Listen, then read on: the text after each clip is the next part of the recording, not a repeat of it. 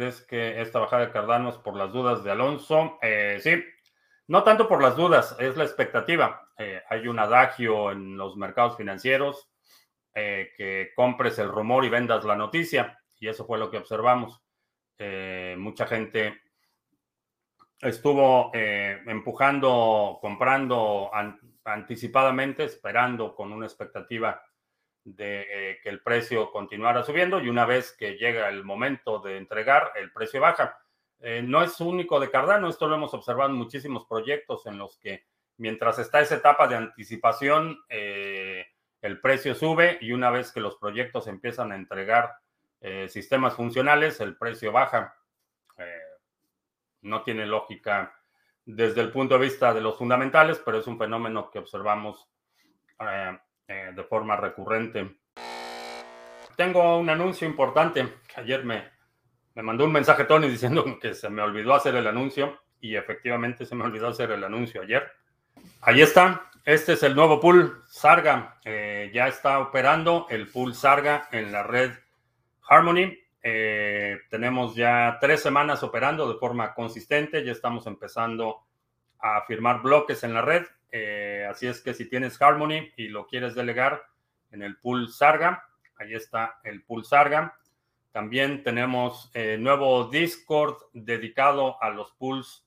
Eh, ya lo estamos estructurando de una forma más congruente para que puedas acceder a la información necesaria para hacer delegación o expresar cualquier inquietud o duda que tengas sobre cada pool de forma específica. Así es que ahí está el Discord de los pools Sarga y está el pool Sarga Chat en la red de Harmony. Tenemos 242.401 en stake activo y eh, como puedes ver aquí ya estamos en las recompensas, ya estamos firmando bloques. Eh, todavía, como funciona la selección de validadores, todavía estamos por debajo del mínimo requerido, así es que eh, la actividad ha sido un poco más irregular, pero en la medida que vaya subiendo el stake del pool, eh, vamos a empezar a minar ya de forma más consistente. Pero para toda la comunidad de Criptomonedas TV, que ha estado preguntando, eh, preguntando sobre los pools, y ahí dice individuo digital que sale de vacaciones este fin de semana y se pone a terminar pendientes, excelente. Entonces ya está ahí el pool eh, Sarga, ya está operativo, ya puedes empezar a delegar. Ahí está la dirección del pool, también la dirección ya está en la descripción de este video o si nos estás escuchando en el podcast, eh, también en la descripción del podcast está la dirección de delegación del pool Sarga en la red Harmony. Entonces el único proyecto aprobado contra ataques es BTC. Por ahora sí, eh, hay algunos que han resistido distintos niveles de ataque, eh, pero por ahora el único que ha resistido ataques eh, al consenso organizados y fondeados ha sido Bitcoin. Los demás han, digamos que tienen distintos niveles de seguridad. Siempre que hablamos de seguridad o de resistencia a ataques y demás, es un espectro, no es un, no es un asunto binario en el que sí es resistente o no es resistente. Eh, por ejemplo, eh, Ethereum Classic no ha resistido ataques del 51%. Hay otras redes que sí. Entonces, Ethereum Classic ha sido probado a este nivel de seguridad.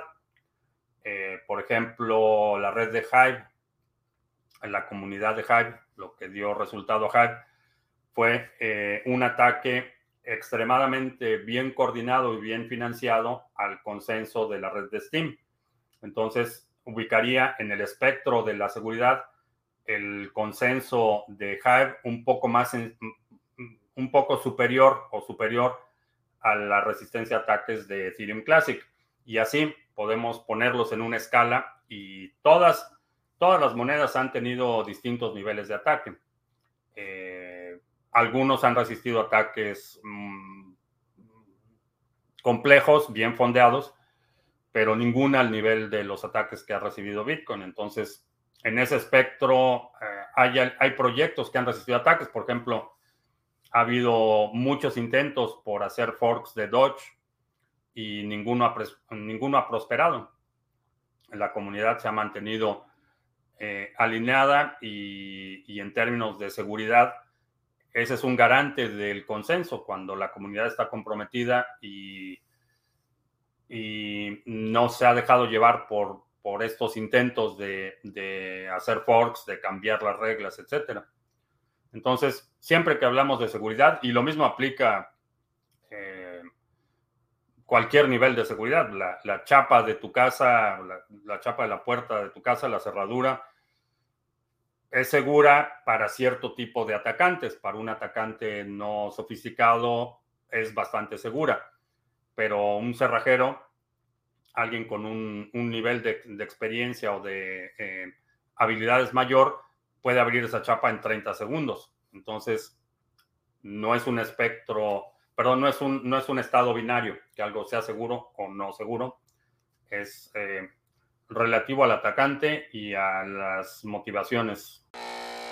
Eh, te recuerdo que ya somos parte del programa de afiliados de NordVPN. Si quieres proteger tu privacidad mientras navegas, eh, ahí está la opción de NordVPN. Esta es una solución que he recomendado desde hace tiempo y he estado utilizando ya desde hace tiempo y ahora ya recibimos ahí un par de satoshis o dólares o algo cuando eh, si utilizas el código que aparece en tu pantalla en este momento y que también está en la descripción del video.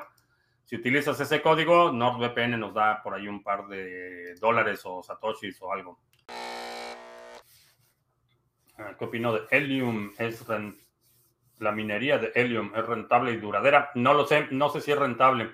Eh, siempre que hablamos de la rentabilidad de la minería, eh, hay dos factores que necesitas determinar y eso no sé, no sé cuánto pagas por la luz y no sé cuánto va a costar la depreciación del equipo que estás utilizando. Esos son los dos, dos factores que te van a determinar si algo es rentable o no. Eh, en mi caso, digo, no sé, eh, no tendría un ejemplo para poder cuantificarlo si en mi caso sería eh, rentable, pero checa cuánto te cuesta el equipo eh, o la depreciación del equipo si tuvieras que reemplazar ese equipo en 24 meses, cuánto te debe dejar en depreciación del equipo y cuánto te cuesta la electricidad. Esos son los dos factores. te escuché algunas veces que no estás muy interesado en los NFT. ¿Piensas que es algo que vale la pena incursionar. Eh, en su modelo actual, honestamente, no mucho. En su aplicación a videojuegos y algunas otras cosas, creo que sí es interesante el modelo, específicamente lo que son los eh, archivos gráficos JPGs, perdón, eh, lo que estamos viendo de los apes y colecciones que realmente no es más que una, una imagen gráfica, no me interesa demasiado. Eh, si estás en el sector artístico, si eres creador de obras de arte, entiendes el mercado, eh, puede ser un área extremadamente interesante, pero en lo personal, no. De hecho, estaba, estaba pensando hoy eh, que si a lo mejor un uso interesante de los NFTs es para vender vidas futuras aquellos que creen que tenemos una vida futura, la pueden convertir en un NFT y los pastores de las iglesias pueden intercambiar NFTs de vidas futuras de sus rebaños. Pero creo que todavía estamos viendo una ah, aplicación bastante primitiva del potencial de los NFTs.